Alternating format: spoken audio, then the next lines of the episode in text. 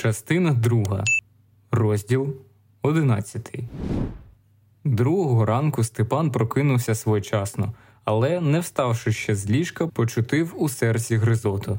Так, ніби все, що він побачив круг себе, страшенно йому не сподобалось. Він лежав, розплющивши очі в тому півхворобливому стані, коли не хочеться ворушитись і думати, коли кров у жилах ледве котиться, немов тіло ще спить, дарма що розум збудився. Потім зненацька підкинувся, усвідомлюючи дурницю, що вчора зробив. Він марно силкувався уявити вчорашній день, зрозуміти ту плутанину, що завела його в пастку, бо одна думка руйнувала раз у раз його згадування, вистромлюючись колючим вістрям із кожного спогаду, що він починав розгортати. Має женитись, чи ба де там має мусить, бо сам напросився сам набився, як останній йолоп, із цим безглуздим бажанням, що, здійснившись, поневолить і скує його, і весь жах подружнього життя зразу став перед ним, збурюючи йому серце огидою, як привид в'язниці, як домовина, де він заохотився лягти із зв'язаними руками відчув невідчіпну присутність так званої близької людини, що з нею муситиме ділитись думками, радощами і лихом, розріднюючи їх між двома серцями, що візьме під ніжний непомітний контроль його вчинки та наміри, стане постійним спільником його заходів і надій, як обов'язковий до нього додаток, один раз обраний і на роки приготований що пробуватиме з ним у одній кімнаті, їстиме за одним столом, дихатиме тим самим повітрям, і скрізь буде вона, завжди буде вона. Вночі чутиме її дихання, вранці бачитиме її обличчя, вдень знатиме, що чекає його, і ввечері здибається з нею на дверях, що вона відчинить відчув ліниве спання вдвох на ліжкові, дедалі звичніші спалахи пристрасті, що стануть одноманітні кінець кінцем, як чай та вечеря, обізнаність із чужою душею, де не буде вже таємниць, досяжність постійного тіла, яка вбиває жагу, нудьгу неминучих суперечок, коли викривається глибина розбіжності двох істот та ще більшу нудьгу примирень, прояву безсилої покори перед долею. Так розкрилась перед ним завіса шлюбних буднів, безконечної нори, де входять засліплені коханням, що гасне своє діло зробивши, і він пручнувся, як мала мушка в тенетах великого павука, затріпотівши прозорими крильцями душі, щоб порвати облудне плетиво. Та це ж смішно, так марно себе занепастити. Глибоке співчуття, невичерпний жаль до себе огорнув його очі. Йому схотілося приголубити та заспокоїти себе найласкавішими словами, як довірливу жертву людських стосунків. За його стіною прокидались сусідні помешкання, загрюкали двері до кухні, зашуміли примуси, залунали піднесені жіночі голоси і дитячий плач.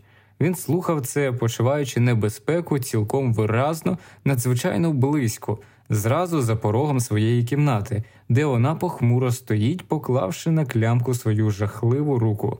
Так верещатиме моя дитина, так кричатиме моя дружина, а ось і мій басок щось невдоволено буркоче. Та хіба ж написати щось йому в таких диких обставинах?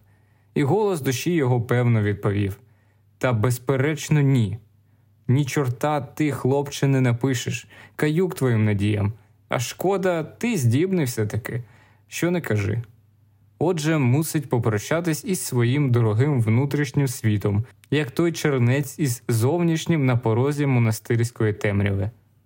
Та чи ж тільки творчість його ляже жертвою на потворний шлюбний алтар?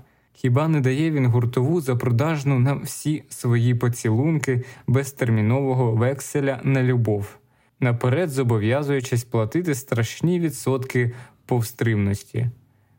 Безліч є жінок неспізнаних, безліч чарівних облич і витончених тіл, що проминути їх значить втратити, із глибини пам'яті раптом повстали перед ним гнучкі постаті, десь бачені, колись здибані мельки на вулиці, ті постаті, що вражають очі на мить і лишаються в спогадах як тихі поклики до майбутнього, перетоплюються в уяві на мрії, де об'єднано поодинокі чуттям зібрані часточки в суцільний образ, що стає проти людини витвором іншого світу. Туга згнітила його, адже досі він любив жінок принагідних, випадково стрінутих на міському шляху, а сам ще не шукав. Йому здалося в ту мить, що його чекає десь одна, тотожна з його маренням, струнка, вродлива, прекрасна, що цілуватиме його весняної ночі в темному паркові, що ходитиме з ним близько заснулими вулицями, підводячи на освітлених ділянках радісні очі. І от він хотів перетяти до неї шляхи. Степан підвівся і сів на ліжкові, розпатлений після сну, в розстебнутій сорочці, звівши голі ноги. Із стільця, що стояв поруч, взяв цигарку і жадібно закурив, вбираючи дим без перестань, аж поки не спалив її до кінця. Потім закурив другу і знову почав думати як же воно сталося? Він не знаходив уже міркувань, що вчора так красно висловлював. Та й були вони, звісно, тільки наслідком, а суть полягала в тім, що він відчув жаль до Зоськи, прощальний жаль, і необережно цим чуттям захопився. Отже, мусить розплачуватись не за гріх, а за власну добрість. І його охопило люте бажання оженити себе силоміць, щоб провчити себе надалі. Хай би знав другий раз, що жаліти інших це карати себе. Але як вона могла так зрадливо скористатись його шляхетним поривом? Невже їй не стало так-то відмовитись, зрозуміти, що такі пропозиції хіба що з розпачу робляться? Тепер про пошану до неї не може бути й мови. Брак примітивної делікатності це в найкращому разі, а в гіршому це була з її боку тонка, добре обчислена гра, вправне дівоче полювання на жениха. До речі, вона безробітна та й робити, певно, нічого не здатна. Нудиться, немає грошей на вбори, чом же їй не віддатись? Зокрема, коли трапляється гарний юнак, щирий юнак, що мало тямиться на житті та жіночих хитрощах. Він обурено підвівся, ступаючи босими ногами до столу, де лежали його штани. Шахрайка ця зоська, але його так просто не піддуриш. Степан мерщій почав одягатись, згадавши про службові обов'язки. Особисте лихо справді ж не давало йому права занедбати повинності, і він зразу покинув усе недомисленим, жодного висновку не дійшовши. Тільки вмиваючись, подумав, що може й дійсно вона його любить, і їй неприємно буде почути від нього все те, що він збирався їй сказати. Та знову, постарівши в собі ознаки жалю, злісно бризнув собі в обличчя водою. А бодай ти пропало. Якщо і любить, то дуже недоречно, давно слід було б перестати. Не любовний же він, зрештою, соцзабез. Схопивши під пахву портфеля, він швидко вийшов на вулицю, застібаючи по дорозі пальто, і скочив на трам, що довіз його до Окрвиконкому. Хапливо випивши в кав'ярні склянку чаю з марципаном, хлопець з'явився до редакції, спізнившись тільки на півгодини, але таке спізнення присоромило його. Треба в руках себе тримати, подумав він. Справ було як на те сила. За якусь годину він разів з десять підходив до телефону, крім того, відповів на купу листів, потім з'їздив до друкарні, знову вернувся в редакцію склав відомість на гонорар за останнє число журналу і звільнився коло четвертої. Службовці, розходячись, кивали йому і тиснули руки, а йому хотілося казати кожному як приємний жарт. Знаєте, я трохи не женився. Комедія, правда? Потім пообідав, прочитав у їдальні пару газет і о п'ятій пішов на збори місцевкому. Справа була про санкурортну компанію, Справа важлива і відповідальна. Починалась весна, треба було загодя міркувати про літній спочинок письменника та ремонт його творчих здібностей. У восьмій збори кінчились, але хтось запропонував кіно. Пішли туди великим товариством, і тільки об десятій з половиною Степан Радченко вернувся того дня до своєї кімнати. Вдома хвилювання, приспане вдень стороннім клопотом, знову в ньому прокинулось. Треба ж сто чортів кінчати справу з тим одруженням. Ах, ще й вечірка. Людь здушила його, коли згадав, що це мала бути вечірка його заручин, ось як можна заплутатись. Проте, повагавшись, трохи вирішив таки піти. Хай не думає та шахрайка, що з нього страхополох. Він усе зуміє їй сказати просто в вічі майте певність. Та вона й ласки жодної не заробила за свої витівки. Адреса в блокноті дуже добре. Навіщо справді його грошам пропадати? До того ж, завтра свято, позавтра неділя, треба розважитись. Кінець кінцем йому просто хотілося потанцювати, практично застосувати вмілість не без певної праці набуту. Але переодягався, поволі дбайливо чистився, ретельно вмився, щоб прийти на запрошення якнайпізніше. Хай вона теж трохи помучиться. Близько 12 він подзвонив на третьому поверсі великого будинку по вулиці П'ятакова. Відчинила йому дівчина, яку він бачив уперше, але й Зоська зразу за нею вийшла до передпокою. І тільки побачив він ще здалека її маленьку постать, худе обличчя і кінчик носа на ньому, для нього зовсім ясно стало, що не тільки балачки про шлюб, а й усі відносини його з цією канаркою були сущим непорозумінням, що могло подобатись йому в ній. Тепер він трохи не почервонів від сорому за свій смак. Тим часом Зоська познайомила його з дівчиною, що відчинила двері. Це була молода господиня дому, і хлопець чемно поцілував їй руку. Роздягайтесь, Мовила вона привітно. ми вже давно танцюємо. Степан уклонився.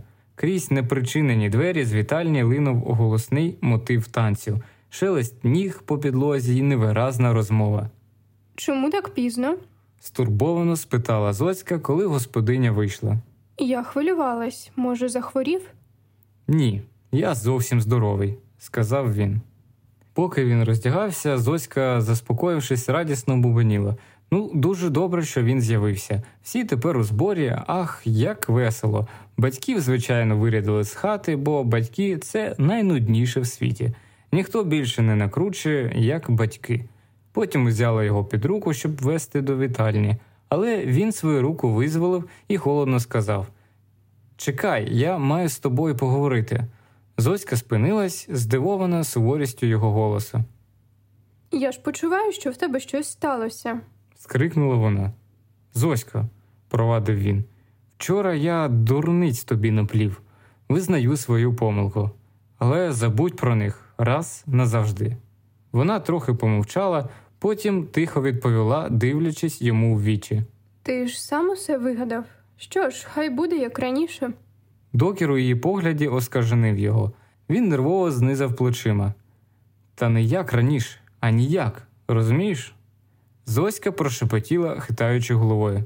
Значить, ти мене не любиш? Покинь своєю любов'ю, розпачливо скрикнув він.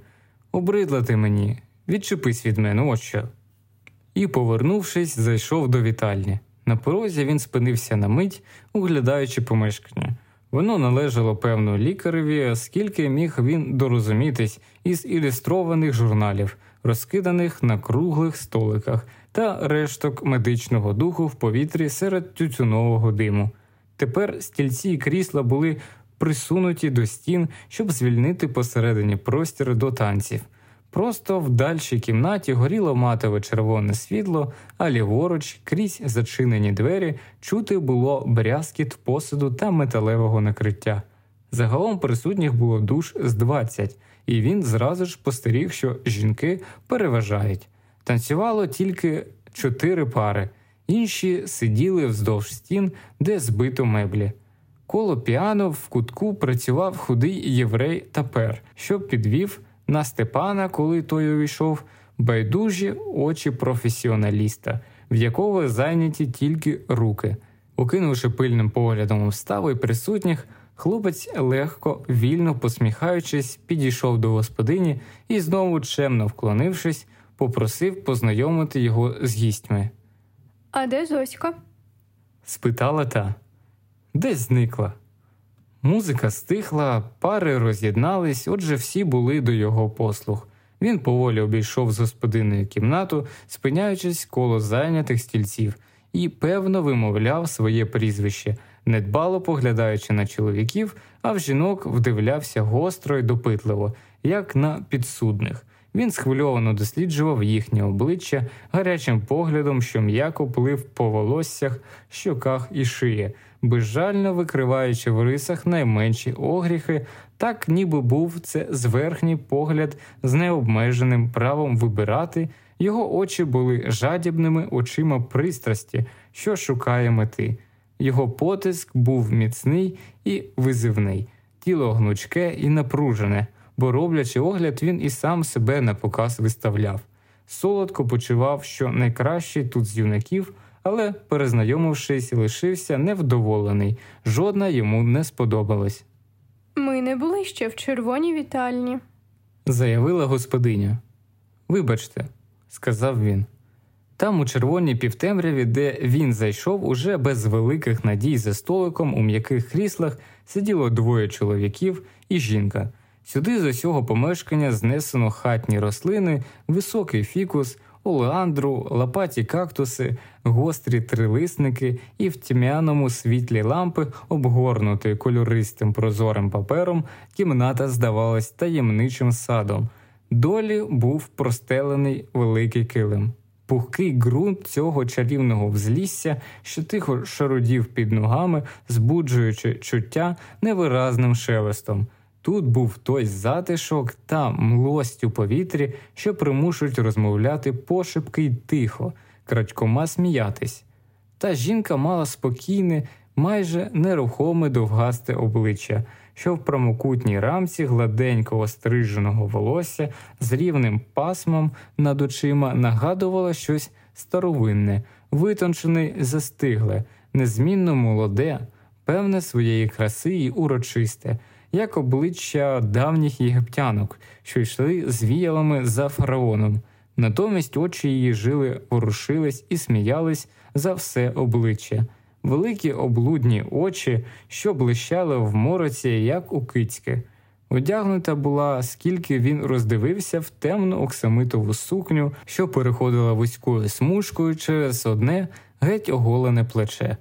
Господиня вийшла, Степан присунув крісло, сів навпроти неї між двома чоловіками і, не чекаючи, поки розпочнеться знову розмова, його появою урвана незмушено промовив тут ніби фотографічна лабораторія. Нам якраз фотографу й бракувало, сказала вона. З цих слів, сміючого тону їх, він зрозумів, що сподобався. Я, Рито, теж фотограф-аматор обізвався його сусіда ліворуч, молодецький юнак жіночої вроди. Ця відповідь показала Степанові, що справи цього юнака тут вельми хисткі. А я фотограф спец, заявив він, і спокійно, з почуттям глибокої певності, додав, що він письменник, а мистецтво його саме в фотографуванні душ і полягає. Тільки душ? спитала вона. Шлях до душі веде крізь тіло, відповів він. Розмова пішла про літературу, і Степан, закуривши уміло, вів у ній перед. Звичайно, жоден з присутніх не міг перевершити його в знанні речі та впевності присудів, але сусіди його теж всіма силами за розмову чіплялись, особливо той, що праворуч, вусатий молодик з нахилом до солідності й ознаками юридичної освіти. Невже їй подобаються вусаті? Нарешті юнак з дівочим обличчям не витримав і зник перепросивши.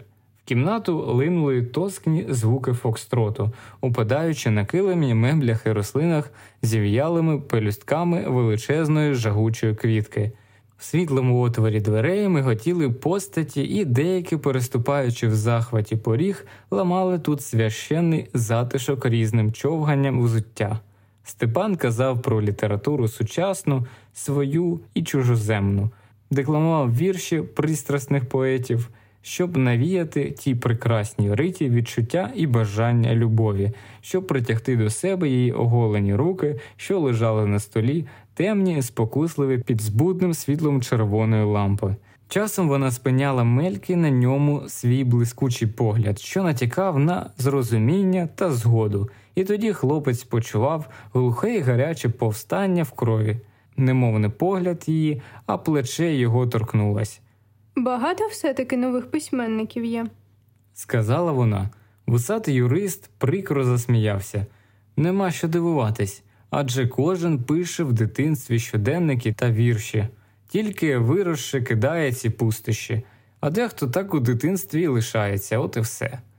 Степан спалахнув і, не підводячи до нього голови, їдко відповів Вуса ще не ознака дорослості. Потім підвівся і запитав Риту Хочете потанцювати? Думав, або вона згодиться, або зразу ж звідси піде. Залюбки. Сказала вона, взяла його під руку, і вони вийшли в залу. Тепер, при світлі шістьох білих лампок, що горіли під стелею, він міг роздивитись на неї цілком.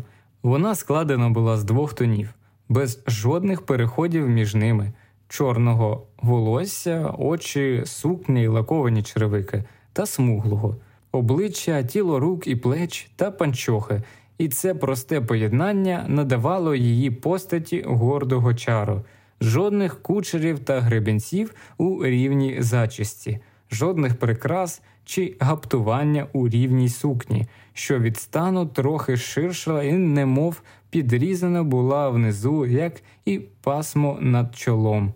Все чорне мінилось на ній від жвавих очей, а смугле застигло. Життя було в убранні, а в тілі сон. Перед ним плавко хитались захоплені пари, і Степан раптом побачив, що Зоська дуже старанно танцює з тим юнаком дівочого типу. Він задоволено подумав: ну, от вона вже й забавилась, якраз до пари.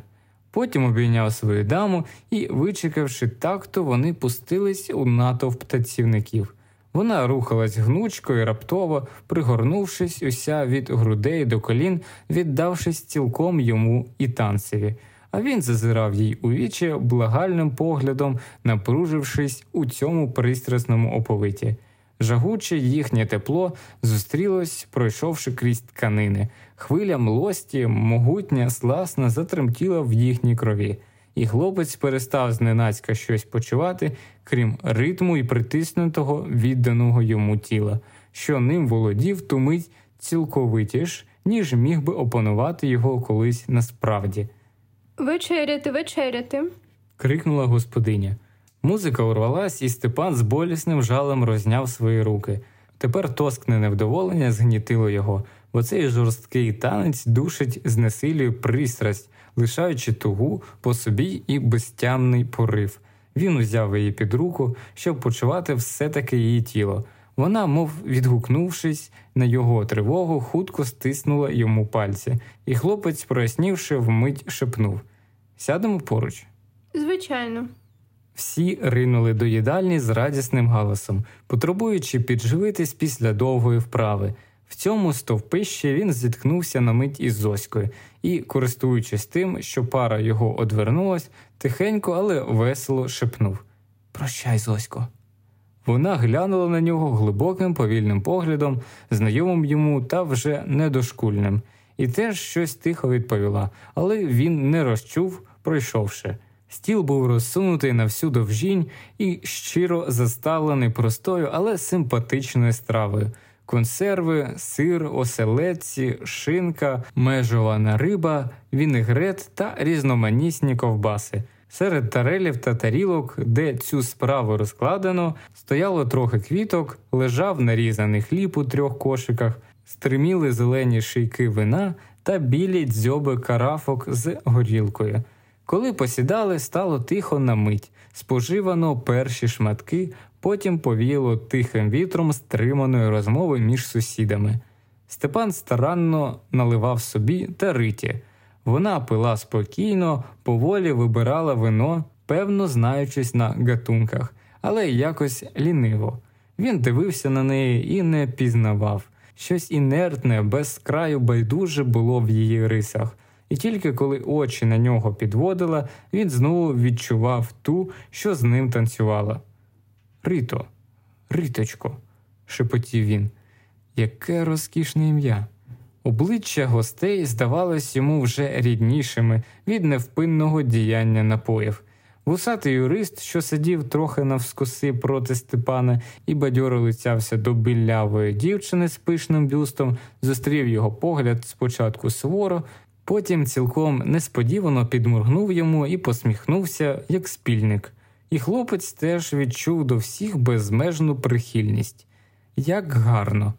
Він же міг підійти до кожного і кожної, розмовляти з ними, як давній приятель, бо все те, що робить людей далекими, розтануло в склянках, і всі стали однакові, безжурні тварини, що хочуть сміятись і жартувати. Зоська сиділа кінець столу, досить приязно розмовляючи з женовидним юнаком, що сяяв від задоволення своїм круглим обличчям. Степан кілька разів пильно на ту пару глянув, сподіваючись скинутися з дівчиною очима та присоромити її, але вона вперто не оберталась, і хлопець відчув розчарування. От і любов. Женихається тепер з першим ліпшим, ніби нічого в неї не сталося. Шкода, що більше ту шахрайку не покартав. Зрештою, перестав на неї зважати. Голоси підносились і міцніли, розливаючись потоком безладної мови, де схоплювались п'яні вигуки і сміх, і Степанові здавалось, що мчить униз і вниз з височенної гори на легких саночках. Він знайшов своєю ногою сусідчину і шалено потиснув. Обережніш панчоху забрудните. Спокійно сказала вона. Я випору її у власній крові, відповів він. У вас так багато зайвої крові? Вдвічі більше, ніж належить. Він постарався надати цим словам своїм якнайглибшого змісту. Після цього розмовляв з нею виразними і сміливими натяками та розповідав прозорі анекдоти, до яких чув дуже влучні зауваження, бо переважну більшість їх вона знала й сама. Нарешті сп'янілість його дійшла до того ступеня, коли людині стає сумно й турботно. Так, ніби він уже з'їхав з тієї гори і стояв самотній на сірій рівнині, і звідти глянув на свою сусідку з розпачем і страхом. Невже тут знову почнеться оте кохання, ота нудна тяганина між чоловіком та жінкою? Любов це довге алгебрійне завдання, де після всіх зусиль, розкривши дужки, дістаєш нуль. І дальше завдання таке саме, і дальше, і дальше. Міняються складники, множники, знаки, але наслідок завжди рівний собі і незмінно порожній. І безнадійно відчув, що так захопиться нею, шукатиме її, чіплятиметься за неї, як за рятунковий пас, що його і на берег вилізши муситиме на собі тягти, бо він набубнявіє і стиснеться, бо всі вузли на ньому набрякнуть і вп'ються в тіло. Нудьга огорнула його, як того глядача, що має побачити зараз виставу в десяте, а з якихось невідомих причин до театру все-таки прийшов. Він глибоко замислився, раптом вона поклала руку на його коліно. Стефане, Що? дайте руку. Він дав руку і відразу ж вирвав, кинувшись від гострого болю. Вона безжально вколола його в долоню. Він вмить запалав, ніби її пришпилька проколола мильну бульбу його міркувань. Стривайте, сказав він, сміючись, я теж при нагоді вас вколю. Її очі мінились, Не встигнете. відповіла вона. Він нахилився і розповів їй втішну казочку Катюля Мендеса про сліпу бабусю, що онучку свою до спідниці пришивала, аби від лиха її застерегти. А все-таки прабабусею стала, хоч дівчину за весь час відпускала від себе раз на чверть години, вдруге на п'ять хвилин. Як же ти встигла за чверть години знайти собі коханця? обурено спитала вона, а грішниця скромно відповіла: Ні, бабуню, це було другого разу, Дурна бабуся, що примушує дівчину так хапатись. сказала Рита. Але ж у вас, сподіваюсь, бабусі немає? спитав він. Так, але є потяг. і повідомила його, що вона тут випадково, приїхавши одвідати батьків, а постійно живе в Харкові, де танцює в балеті. Вранці рушає. Ніколи ще Степан не почував такої вдячності до жінки, як зараз. Вона їде, Отже, кохання тут не буде. Яке щастя! Він ладен був стати перед нею навколішки і співати їй хвального гімну. Боже, як гарно все таки жити на світі, Друга година. сказала вона. Мушу йти. Хочете мене провести? Він дуже хотів. Хлопець чекав у передпокої, поки Рита попрощається з господинею. Коли вона вийшла, він схопив її за руку і притяг до себе. Поцілуй мене, сказав він. Вона тихенько заспівала, сміючись. А дівчата ноги мили, а хлопчиська воду пили.